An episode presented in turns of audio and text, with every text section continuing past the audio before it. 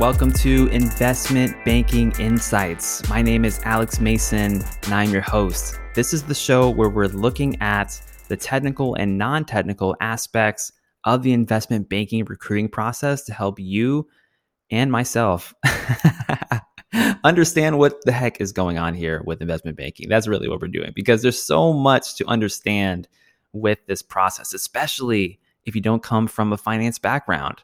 And so I am here to walk with you through this journey, break everything down, record it, speak it out loud so that you can understand along with me as you're going through your recruiting and interview process. So, what have we talked about so far? We've talked about industries, we've talked about the overall recruiting process, we've talked about the four inevitable questions you're going to get as part of your recruiting. And I am still very much working on my answers to these questions right now, uh, but I have some foundation of what to look for. So we've talked a little bit about tell me about yourself. Who are you? What is your pitch? What is your overall spiel?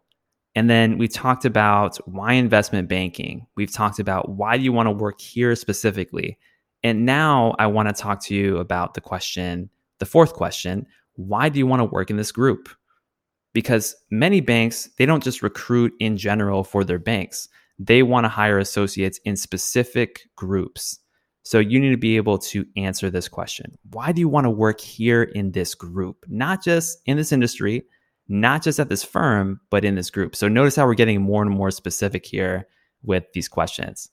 And remember, we talked about an overview of the product groups and industry groups a few episodes ago. So, as a quick refresher, you have industry groups where you're focused on a particular sector of the economy. So, you have TMT, which stands for technology, media, and telecom, those kinds of companies.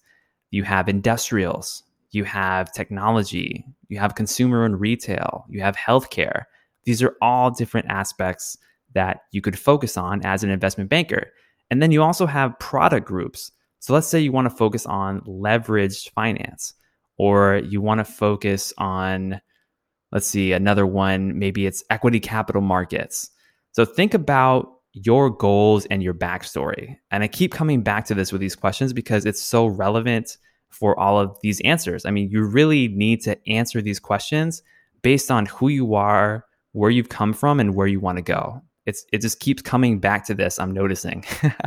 so let's give an example. You might have always, for example, admired certain types of companies for certain reasons, just in the normal course of your life, in your day to day existence maybe you're interested in TMT because you've always had this great appreciation for how media has transformed the world.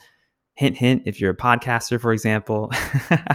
or maybe you're interested in industrials because you have an engineering background and you just love seeing how transportation and machine related businesses function, like airlines or train companies or trucking companies, etc. So think about what really resonates with you. Maybe you are obsessed with Netflix and you want to understand how those kinds of businesses end up acquiring other media businesses and that kind of a thing. So that may be more of a media play for you. I keep coming to this example. You can tell that I really like media. uh, but you may also be interested. Here's another example. Let's say you could collect shoes, you're a sneakerhead, and every time a limited edition Nike Air Jordan comes out or LeBron James or whatever, you're there, you're buying those sneakers and maybe you resell them, maybe you just collect them, but you're just really obsessed with shoes. Maybe you're interested in consumer and retail because apparel is a passion for you. And so that may be an area of the banking universe that you want to cover because how cool would it be if you got to talk to the CEO of Nike, the CEO of Adidas, the CFO of Puma, let's say. So think about what you want to do, and that will come across in your interview. And again, this is something I'm working on. I'm trying to figure out which areas I'm drawn more to because that's a question that I know I'm going to be asked. And so think about what you appreciate in the business world and why you appreciate them. And when it comes to this, think also about recent deals. What's what's going on in your niche or niche? I never know how to say that word. Niche, niche, niche. Think about what's going on. So if you're following industrial companies, for example, let's get even narrower. Let's say within industrials, you want to focus on aerospace and defense. So, what are aerospace companies doing right now? Are they consolidating? Are they buying each other? Are they spinning each other off? Are they divesting certain lines of business? What are the highest growth lines of business within that segment of the economy? Those are things that you want to know because when it gets brought up and you say, Yes, I'm really passionate about such and such group because of these reasons, they're going to test you on that and say, Okay, well, what are you following in that sector? Why, why do you believe these trends are happening. What's your take on it? Make sure that you always have a take. So, whatever you're specifically intrigued about, dive into a little bit. Take some notes, read the Wall Street Journal, read Barron's. Even just looking at normal financial news can give you so much insight into a specific segment of the market that's trending at a particular point in time. So, that's something that I've started doing.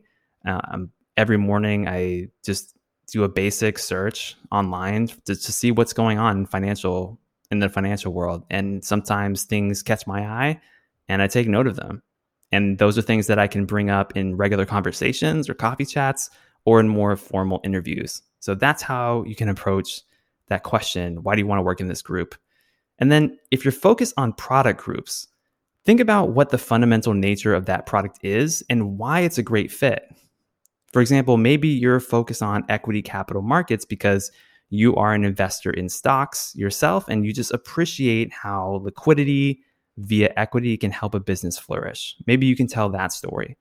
Or maybe you're into leveraged finance because you've seen examples of okay businesses that have been turned around and turned into great businesses. So, those are just some things you can think about, but think about the specific function that you would be doing in that group and tailor your story around that function. So that's how I would think about it from the product perspective. So, those are a couple of things that you can think about for this fourth inevitable question Why do you want to work in this group? Now, some banks will be more general and they have generalist training programs. So, you may not need to be as concerned with this question for those types of roles, but still something important to think about because you are going to be working with companies that fit into some sector of the economy. So you want to have some knowledge of that. Now, some other common questions you may get these kind of like maybe different types of questions that'll just test your knowledge that aren't specific investment banking technical questions, but more so general market related questions. For example, tell me what the yield is on the 10 year treasury. Now, if you don't know what a 10 year treasury is, you probably want to know that. Now, just to help you out with that, a treasury note, it's a type of bonds that you can buy that the US government issues. And it's issued in various increments based on duration. So a two year, there's a 10 year, there's a 30 year. And that means if, if you hold that bonds for that amount of time, you'll get a certain amount of interest guaranteed. It's a fixed rate.